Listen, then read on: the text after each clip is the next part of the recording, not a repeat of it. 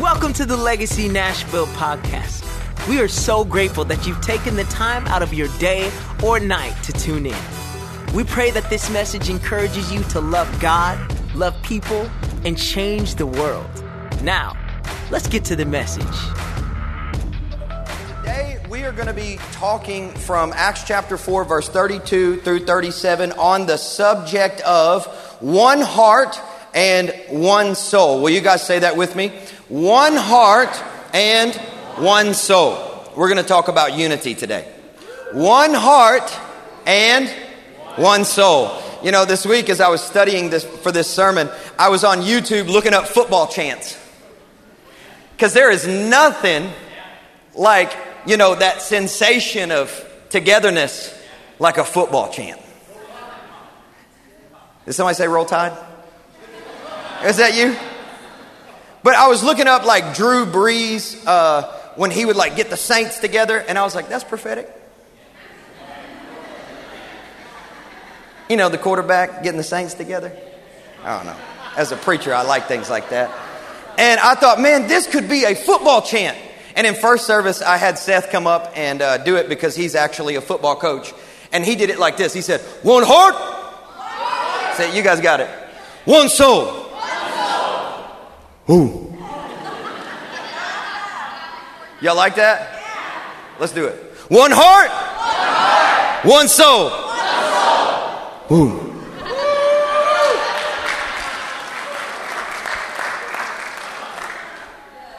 Uh, All right, we're, we're going to give the devil a headache this morning. Y'all ready? One heart, one, soul.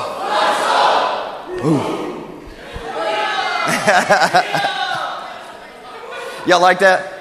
So I was like, man, that is such a sensation of unity. Has, does anybody here play football? You coach football? You ever played football? Tavier's still the only person. But you know, it's like you're, you're in that huddle, and man, there's just something about that unity, right?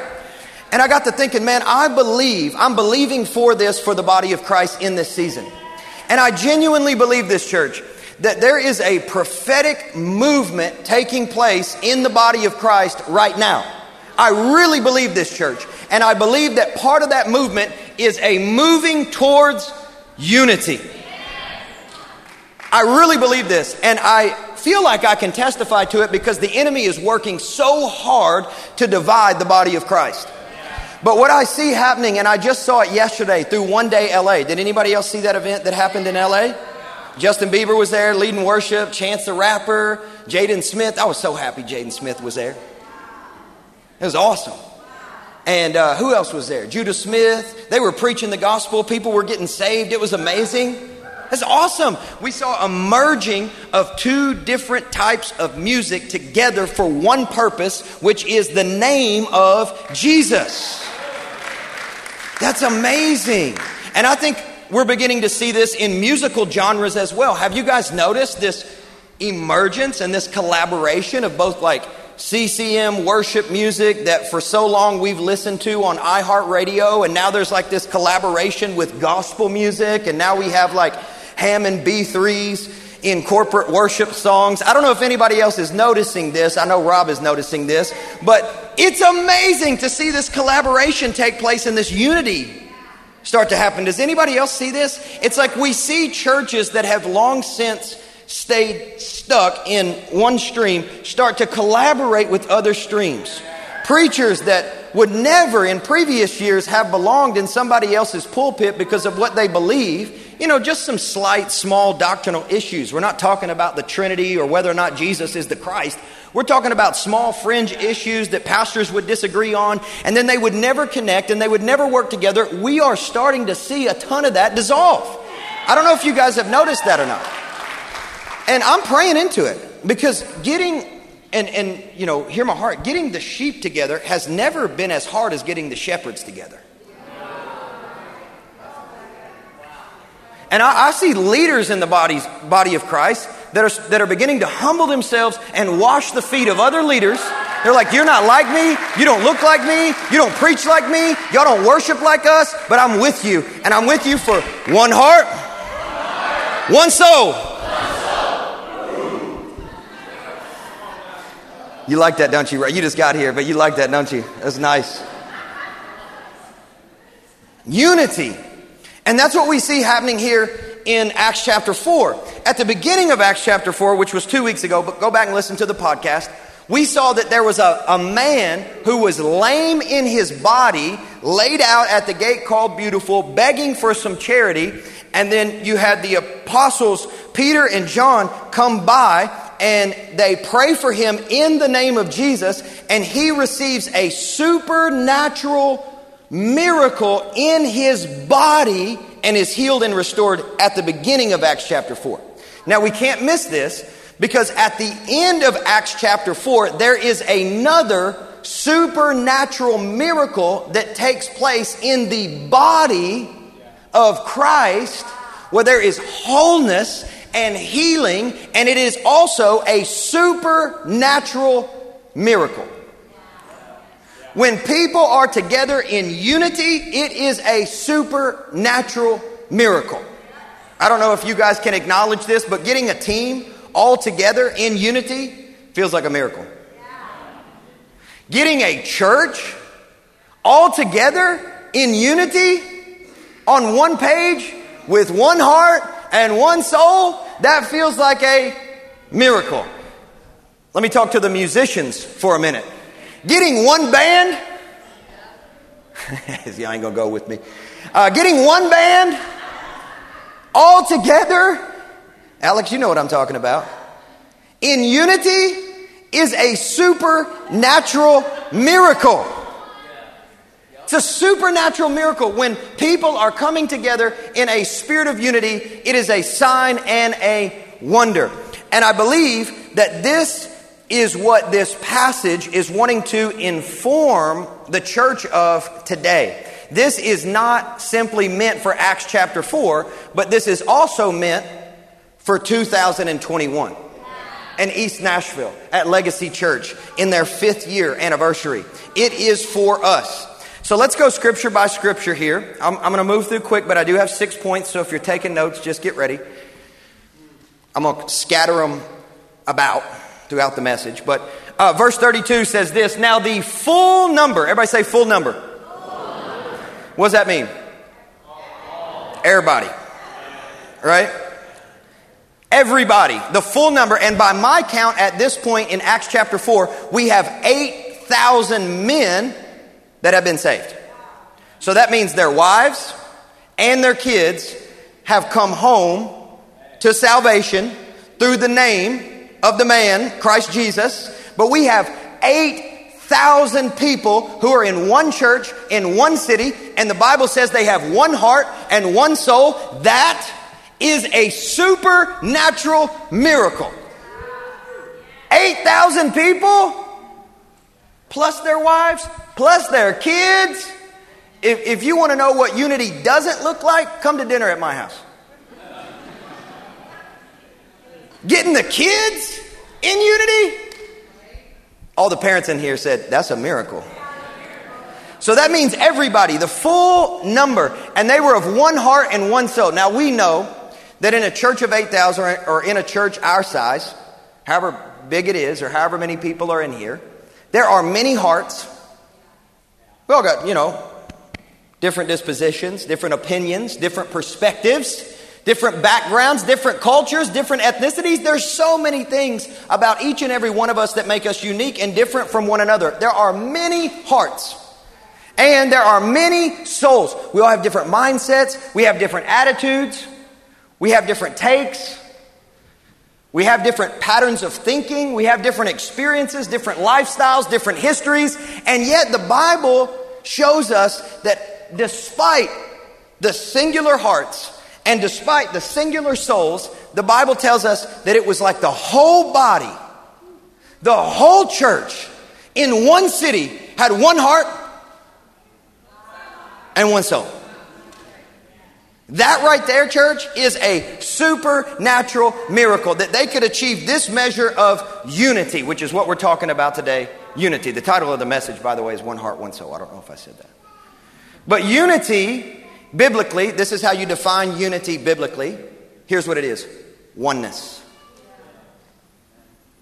To me, I, I start to think about marriage. And the two shall become which means at least half of you has to die.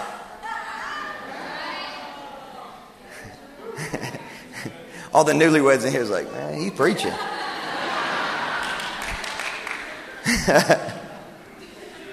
but, church, I think it's the same with the body of Christ because we know that Paul teaches us that marriage is simply a mirror of the mystery of Christ relationship with his bride. In the same way that we covenant with one another in marriage, we can look at that as a picture of what I believe, what I believe it's going to take that we would approach one another as a family, as a body, as a church, and say, one heart, one soul. What God has joined together, let no man separate. One heart, one soul. Unity. I know you got a heart, I got a heart. I know you got a perspective, I got a perspective. I know you got an opinion, I got an opinion. But one heart, one soul. It's amazing to me that football teams can achieve greater unity than the Church of Jesus.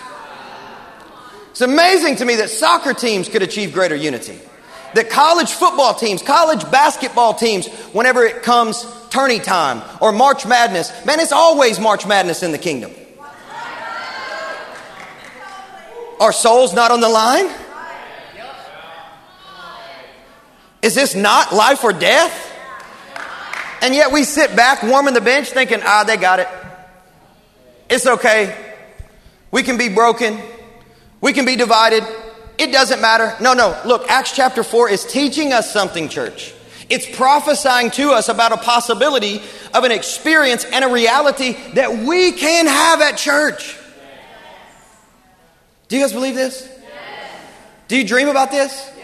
I dream about this. I read these passages and I'm, I'm like, you, you, you guys know, like, you don't just read the Bible, the Bible reads you.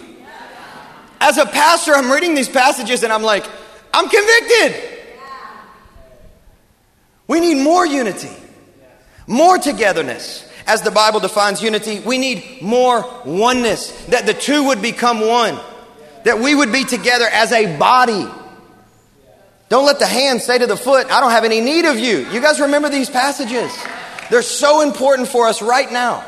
And I'm going to get to the reason why in just a moment. But the, the type of unity we're reading about today, church, cannot be achieved by man made programming. I, this is where I get into trouble. The type of unity that we see taking place in Acts chapter 4, it is not going to be achieved through our own strength. If you agree, say amen. amen. There is no way. I mean, we're talking about marriage. How in the world would our connection be sustained aside from grace? Every married person in the room said amen. If, I don't know how people do it without Jesus. Yeah, I'm, I'm going somewhere right now. I don't know how they do it without Jesus. And there is no way that you and I and this body, this community, are going to stay connected for any longer than a short term window, so long as you're comfortable and nobody gets on your nerves, without grace and power and Jesus. There's no way. There is no way. You cannot achieve biblical unity through the YMCA. I love the YMCA, by the way, but you can't do it through the Elks Club or the ladies auxiliary or whatever else you know I, I, used to have one of those at my church growing up but it's not a man-made program or an event or a conference or a stadium gathering or a prayer it's not going to be any type of event or man-made program that will allow this type of holy sovereign biblical unity to take place. It is only going to be an outpouring of the holy spirit.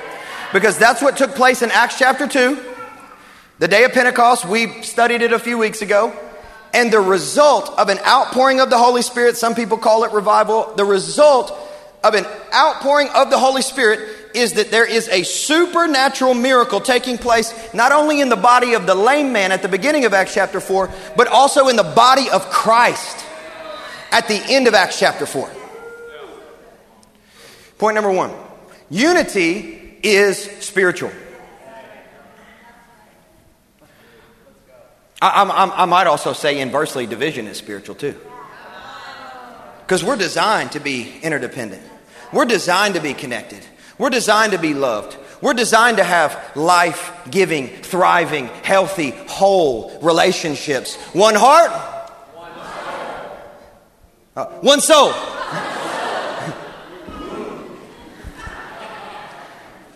Unity is spiritual. It cannot be achieved by man made programming. It cannot. It's, it's not going to be a conference. It's not going to be an event. It's not going to be a program. The type of unity that we're looking at today in Acts chapter 4 is probably the best picture of unity that we have this side of heaven. Like, I, the only thing I can think of more fantastic would be the marriage supper of the Lamb. You know, when we all get there to the other side. Unity is spiritual, but here's something I want to say. Listen, whew, this didn't go over well in the first service. The front row thinks it did, but I could see everybody's faces. Unity is spiritual. But I want to point out something is that the early, early church was not working for unity. Now, I'm not suggesting that we shouldn't work for unity. I'm just trying to recite the facts because this is the summer study sermon series that we're going through word by word. And I don't think that you're going to be able to look through what the early, early church was doing and say, you know what their sole goal was? Unity. They were not trying to get the whole into a place of one heart and one soul. This measure of unity, this measure, came as the result of an outpouring of the Holy Spirit. This unity took place not because they enthroned unity as the thing that they gathered around. This unity took place because they enthroned Jesus as the thing that they gathered around. Because here's what I've learned is that we can make unity our unity, our goal, and never get unity. But if we make Jesus our goal, unity will become a byproduct because Jesus is extremely passionate about unity. How's it going so far, Rob? It's okay? If you study revivals, and I do, when an outpouring of the Holy Spirit takes place, you know what the byproduct is? Unity, diversity. I know I'm hitting some hot topic issues. Inclusion. Look back to our roots as Pentecostals. 1901, Azusa Street Revival. I think we can all acknowledge that race relations weren't going super well in our nation in 1901. And yet, who stands up as the man of God to steward what the Spirit is pouring out but William Seymour? An African American man with one eye, the son of slaves, who used to sit through worship with a fruit box on his head. That's weird, isn't it? But that's what happened. And you know what? Nobody cared. You know why? Because the Spirit of God was being poured out. And when we gather around the person of Jesus, it doesn't matter who, who has this. It doesn't matter who's laying hands. It doesn't matter who's prophesying. It doesn't matter who's greeting. If we get Jesus, we get unity, okay? I'm going to go on a little further. Look at, you know, 1906, 1907, I think around that time, you see Aimee Semple McPherson, an actress turned revivalist who started preaching in downtown Los Angeles, and then a female led revival was sparked in the early 1900s. And I think we can all acknowledge that gender relations weren't at an all time high in the early 1900s. Women had not even yet been given the right to vote, but God gave them the right to lead revival. You look at Mariah Woodworth Etter. This woman, you know, it's, it's like a short lady with a high pitched voice, they said. And she was hosting tent revivals without permission, and people would come in to receive the Word of God and go into three day trances. Explain that one. I don't know. I know this that I heard pastors say, you know, women cannot be apostles. And then I met Heidi Baker. I was like, you wrong.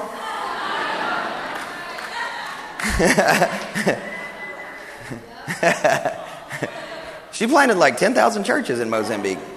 Sounds pretty apostolic to me.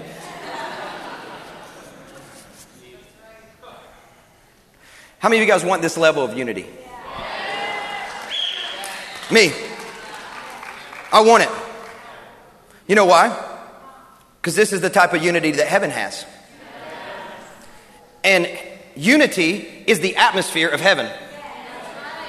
And if we want what heaven has, we're going to have to camp around what heaven enthrones. Which is one heart, one soul. That's it. Jesus. I want what Jesus wants. And you know what Jesus wants? Jesus wants unity. You know how I know? Because I read the book of Revelation and it says in heaven, there's a whole bunch of people gathered around the throne, and guess who's sitting on it? Who? And so Jesus is sitting on the throne and it says every tribe. It says every tongue. It says every nation. It says every ethos, every ethnicity. They're, we're all there together. So if that's the atmosphere of heaven, and we will pray, Lord, your kingdom come, your will be done on earth as it is in heaven, and we'll pray that for healing of a person's body, why won't we pray that for the healing of the body of Christ? So that we can all collectively be together encamping around the only person worth focusing on and say, Jesus, we want you more than we want anything else. And as you speak to us and as you lead us and as you pour out your passions, we, sh- we say yes to receiving every one of them and working with you to implement them all. Unity, I'm going to say this last thing, I'm going to move on. Unity is not the central focus of heaven. Jesus is. And it's got to be the central focus of our church fam. Let's go after unity. I'm all for it. Let's go after it. Let's go after it. You hear me? Let's go after it. But to have it, we must have Jesus. Matthew chapter 6, verse 33. Jesus himself said, Seek first the kingdom of heaven and his righteousness, and guess what's going to be added? Favor, power, grace, unity, empowerment, diversity, love, joy, forgiveness.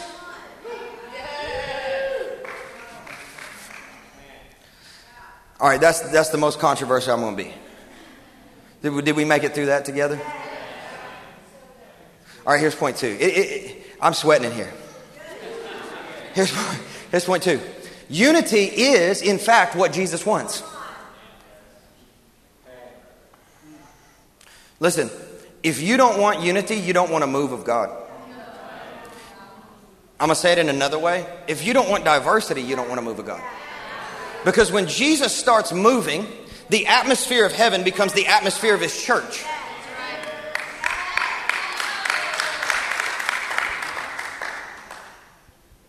How are we doing? So Jesus, Jesus in John chapter 17, I think it is, the high priestly prayer, right? John 17, yep. What does Jesus pray right before he heads to the cross? Like, this is the moment in which Jesus is in pure agony. Like, he is sweating literal drops of blood because he knows where he's headed. He is about to give his body so that we could become the body. And in this moment of agony in the Garden of Gethsemane, what is it that we witness him praying? Holy Father, keep them in your name, which you have given to me, that they may be one, one heart, one soul, even as we are one. If that is the prayer of Jesus, whom we serve and follow as his disciple, should that not also be our prayer? As his body to say, Lord, make us one.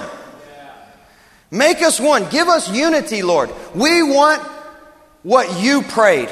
We want to become the answer to the prayer of Jesus. I want God to like look out over the throne at East Nashville, Tennessee and say, right there is an answer to the prayer of my son.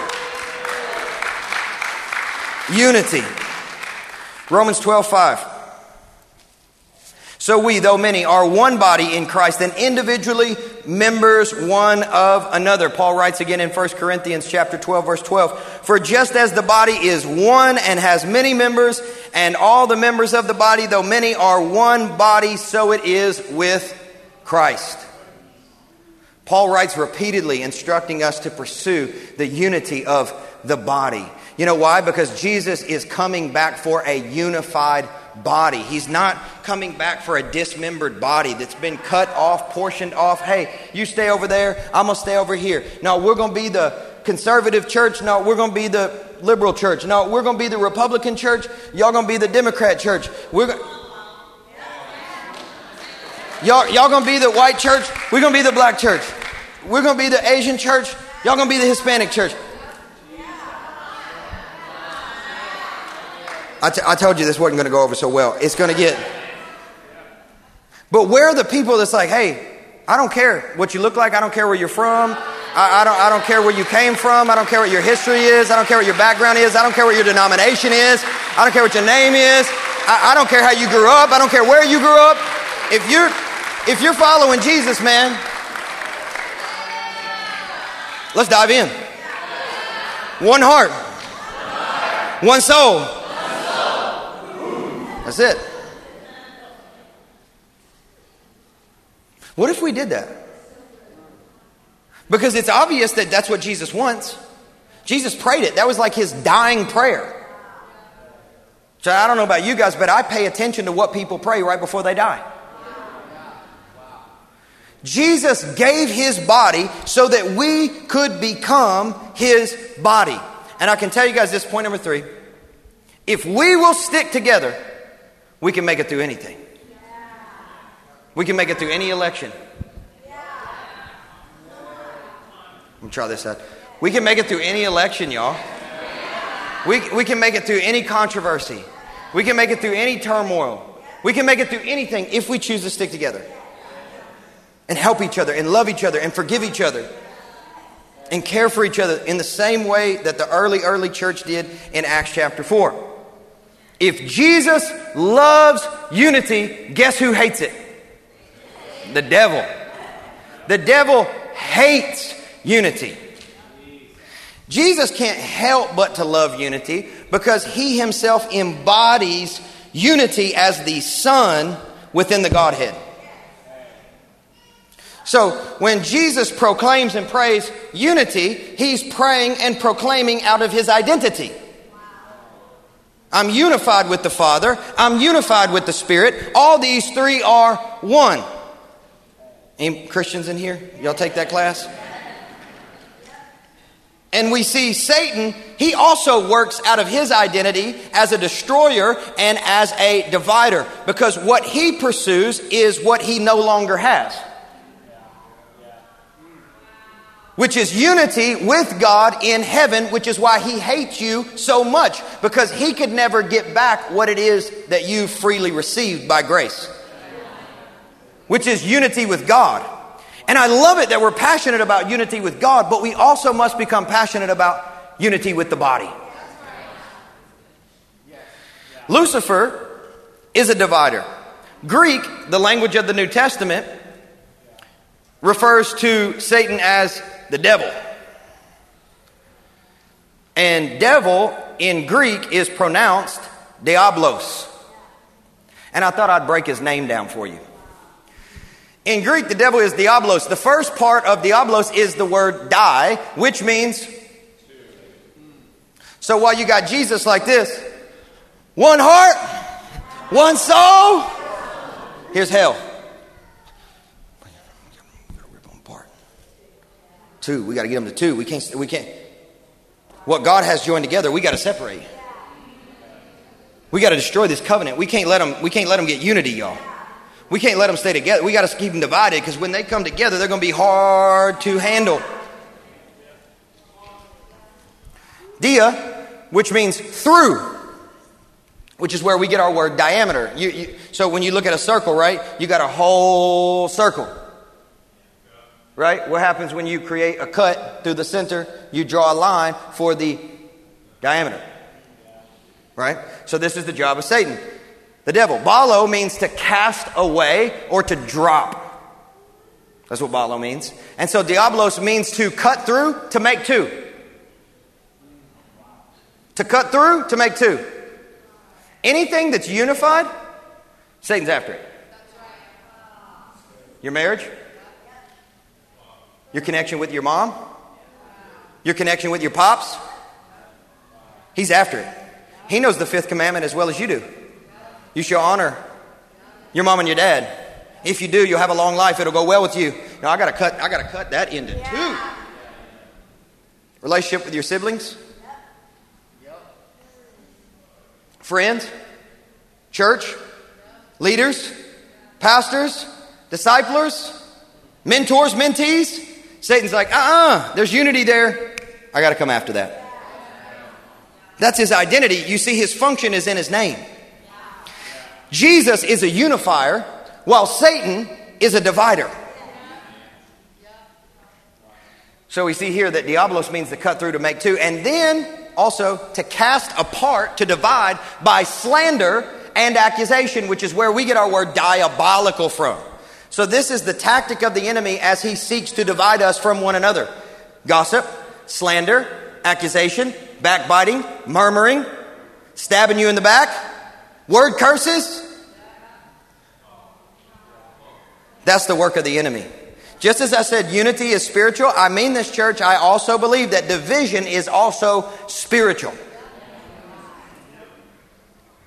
The enemy is working against unity. It is what he does. It is literally his name. His plan exists in his name. Jesus wants unity, which is oneness. Oneness is what Jesus has in the Godhead, and the devil wants division, which is what he now has by being separated from God.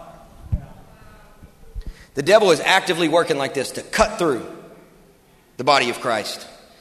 He works his plan through lies, gossip, accusation. Anything that he can use to turn us against each other, he's going to deploy. But no matter the attack, church, no matter the controversy, I get it, it's, it's, it's going quiet. No matter the controversy, we can make it through this. If we'll choose oneness, we can make it through. It's what, it's what heaven has. It's what Jesus wants. Do you want it? You sure? You sure? Well, let me tell you this. Number is point number four. Unity, unity is a good thing because unity actually commands blessing. Wherever there's unity, health, connection, wholeness, wholeness, one heart, one soul, here's what God says. Wherever that is happening and achieved, I am going to bring blessing upon that house. I'm going to bring blessing upon that family. I'm going to bring blessing upon that church. Where you will work for unity, I will bring blessing. That's why in Acts chapter 2, we see that unity precedes the outpouring of the Holy Spirit, right? Because they were in one place with one mind and in one accord. You guys remember that in Acts chapter 2? And then now we see unity uh, following after the outpouring of the Holy Spirit and they have one heart and they have one soul. Unity is obviously very important to God. Unity, in my opinion, is actually the best kept secret of the early, early church. I know some pastors watch us on YouTube now. I want you to know, Pastor, unity is so important if you are after seeing God build His church through your house. It's so important that we have unity. It's so important that we have connection. It's so important that we have health and strength and we're together. That is a foundation that God can build upon. This is why uh, in the early, early church, people saw what was happening and they said, Great power and great grace is resting upon this community. I want you to think back with me for a moment, Acts chapter 2. And I have the scripture, but we looked at this a few weeks ago. In Acts chapter 2, uh, the latter part of Acts chapter 2. I think it might, yeah, verse 42. It says, They devoted themselves to the apostles' teaching. That's a miracle. What if you, I mean, I wish somebody else was saying this, but what if you didn't patronize your pastor? Like, nah, yeah, I guess I'll listen to the guy. You're like, man, what you what what the Lord has given to you is important to me because I'm a part of this body. You know, in the Old Testament, a shepherd would look in the mouth of a sheep and he would diagnose their health and then lead them to the pasture that had the nutrition that the sheep needed. I believe the Holy Spirit's doing that here. I believe that's what's happening right now in this place this morning. The Holy Spirit's like, hey, listen, look around. We got, we got different cultures, men and women, men and women leading. My wife, we're lead pastoring together. We're an interracial couple. You know how much hell doesn't want this? All right, I'm going to move on. And they devoted themselves to the apostles' teaching, the fellowship, the breaking of bread, and the prayers. And what happened? And all came upon every soul. This is before we see the apostles start to work physical miracles of healing in people's bodies. They are literally watching the unity of the early, early church, and it says all came upon every soul. I bet you Nashville would pay attention if this church here in East Nashville, in this neighborhood, was so connected and so unified that all would come upon the city. How are they doing that? That's impossible in today's culture. You got all these people all to collectively together camping around Jesus. They didn't vote the same way. They don't believe the same way. They have different opinions. They have different backgrounds. They come from different uh, nations. You don't think that wouldn't be a supernatural miracle that the city would long to look into? Unity commands a blessing. Look at, let's look at Psalm 133 real quick. Behold, how good and pleasant it is when brothers dwell together in it is like the precious oil on the head running down on the beard, on the beard of Aaron, running down on the collar of his robes. I want you to notice that unity has a direction. Alignment is the direction of unity. Notice that it is not agreement. Unity is never tested when you agree. Ever. If you keep if you're new here, here's what I can guarantee. You will at some point be tempted to be offended. At some point, I'm going to hurt your feelings. At some point, a leader's going to say something to you that you're going to be like, I don't like that, and I disagree with that decision. Great. Great! Because that's when you receive an invitation into unity. Because if you only stay so long as you agree, you don't actually have real unity. That's true. But if you will fight through offense and you will fight through disagreement and you'll say, it's not about my agreement, it's about my alignment. I'm here for unity because I know it's what Jesus wants. And I trust that the leaders of the house are camped around him. You guys with me? So, so Psalm 133, it's like the dew of, of Hermon. I, I, don't know what, I don't know what that is, but sounds awesome. Uh, which fall. Herman must have been a good dude, you know, very dewy.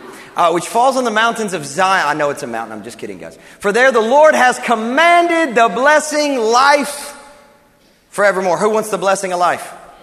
We need unity. All right, here's number five. I'm almost finished. Number five is this unity is your responsibility. Now, I, this is going to cut against the grain of some people's position, and I understand that. But listen, unity in this body is your responsibility. If you are waiting on somebody else to pick up the phone and call you and apologize, it might not happen. Let's look at a passage uh, that Jesus was teaching his disciples in Matthew. Um, he said in Matthew 5, he said, So if you are offering your gift at the altar and there remember that your brother has something against you, leave your gift there before the altar and go. First be reconciled to your brother and then come and offer your gift. I think a lot of people will use worship as an excuse to be dysfunctional in their relationships and never apologize to anybody because, hey, you know, bless God, I was at conference. You know, you see me up here in the front, you see me, I'm worshiping, I'm getting after it, I'm praying, you know, I'm in prayer. Why do I need to worry about that for? Jesus said, don't hide behind your church attendance if you have dysfunction in your covenant relationships.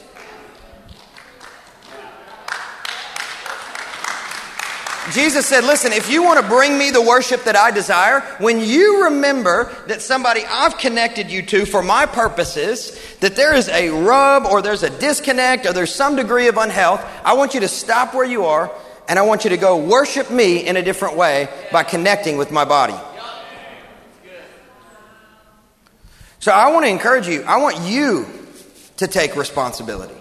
Paul said in 1 Corinthians chapter 1, I appeal to you, brothers, by the name of our Lord Jesus Christ, that all of you agree and that there be no divisions among you, but that you be united in the same mind and the same judgment. We cannot hide in church excusing our responsibility in seeking forgiveness and forgiving other people.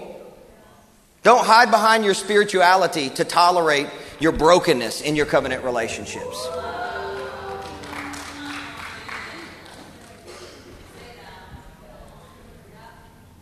All right, y'all ready for the last point?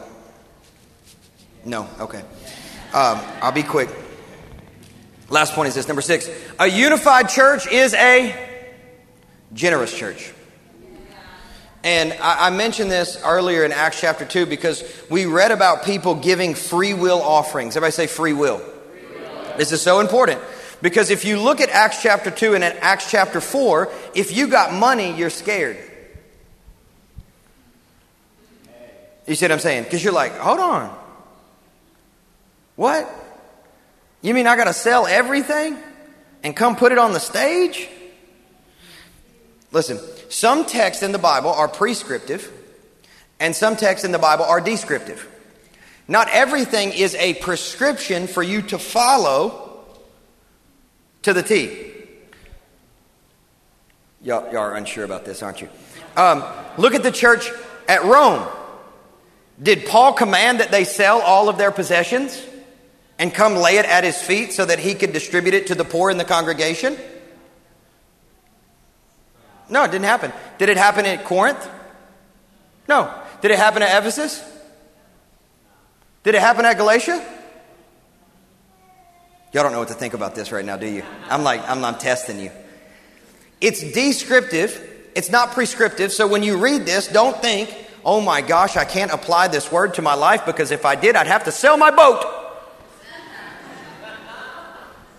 And I only got one boat. God only had one son. Just notice that it's pretty easy to be generous when you have two. But John chapter 3 verse 16 said, For God so loved the world that he gave his one and only Son. One heart, one soul. Last time. So, what you see here is you see generosity happen as a byproduct of the Spirit being poured out, unity taking place, and now the people are hyped to give to one another on the basis of who has needs. The, when you read this story, their generosity is so radical that the only thing you look at is the generosity. But what they did is not really as important as why they did it or who they did it for. The point of this is not just the miracle of the generosity, but the miracle of the reality that there was one body in so much unity that there was no needy person in the fellowship. That's the miracle that's taking place here. And this, this has happened all throughout Scripture. If you look in the Old Testament, you'll see Moses receiving offerings. You can look at David, you'll see David receiving offerings. But they're always free will offerings, just like the passage that Kristen read this morning during our offering time. God doesn't want you to give compulsively because you're controlled or because we're being cultish, requiring you to give so much of your income and checking your tax returns. Sheesh, that would be scary. But God trusts you and God trusts us collectively together as a family that when His Spirit is poured out, that we would respond with generosity when we see need. So, what if we were a church that, not, that did not tolerate neediness in the congregation? And I'm not talking about in a dysfunctional way, I'm talking about in a healthy way. That if somebody said, Man, I can't pay the bills, and we know about it, okay, we got you. We're going to come together. Hey, talk to your small group. Y'all come together. Don't just put it all, all, all, all off on the church.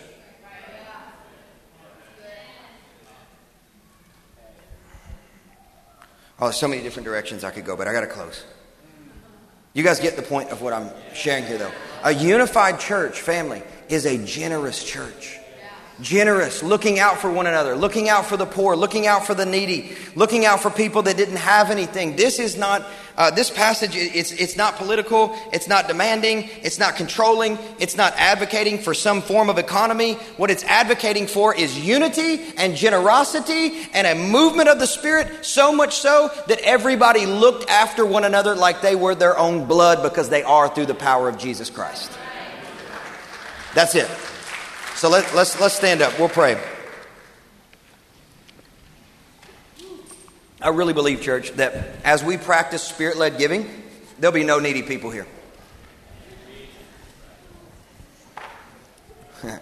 Lion took a lap. Let's go, let's go, let's go, Lion. Let's go, let's go, let's go, let's go. Come on. That's why when, when, it, when it's time to give, we don't ask you to give under compulsion. We say, hey, let the Spirit lead you to give. Ask the Holy Spirit how much you're supposed to give. Give in accordance to what He asks you to give. When David was calling people to give unto the temple, he said, Here's how you consecrate yourself today give a free will offering, whatever the Spirit leads you to give. So, here, let's do a recap real quick and we'll pray. Number one, unity is spiritual. Number two, unity is what Jesus wants. Number three, we can make it through anything if we stick together. Number four, unity commands blessing. Number five, unity is your responsibility. Everybody say, my responsibility. Listen, if the Lord is tugging on your heart this morning, could you pick up the phone this afternoon and call somebody that you know God's put you in covenant with, that the devil is trying to divide the whole relationship that God has designed you to be in with that person? Would you be willing to do that? I know that's scary, but I want to challenge you. Number six, a unified church is a generous church. I've noticed as we've gotten healthier here, our offerings have gone up. I can testify to this, guys. I can testify. So let's pray. Lord, we want to say thank you so much. Thank you so much for knitting our hearts together in a more supernatural, miraculous way. Lord, we say thank you Thank you for the revelation from your word, the transforming power of your spirit. We ask that the Holy Spirit would fall upon this house so that we could step into a greater measure of heaven's unity. Would you agree with me, church, and just say amen? We just, we agree all together collectively that we're going to practice a spirit of unity that is biblically based, led by the power of the person of Jesus. We will rally around you, Lord. We will go after the person of Jesus. And Lord, we will build everything that you want to build here. In Jesus' name we pray. And everybody said, Thanks for tuning into the Legacy Nashville podcast. If you'd like to support the ministry, you can do so at legacynashville.org forward slash give. If you're listening on iTunes, log into the store and give us a good rating and review. This helps our podcast reach new people with the good news of Jesus Christ. Until next week, love God, love people, and go change the world.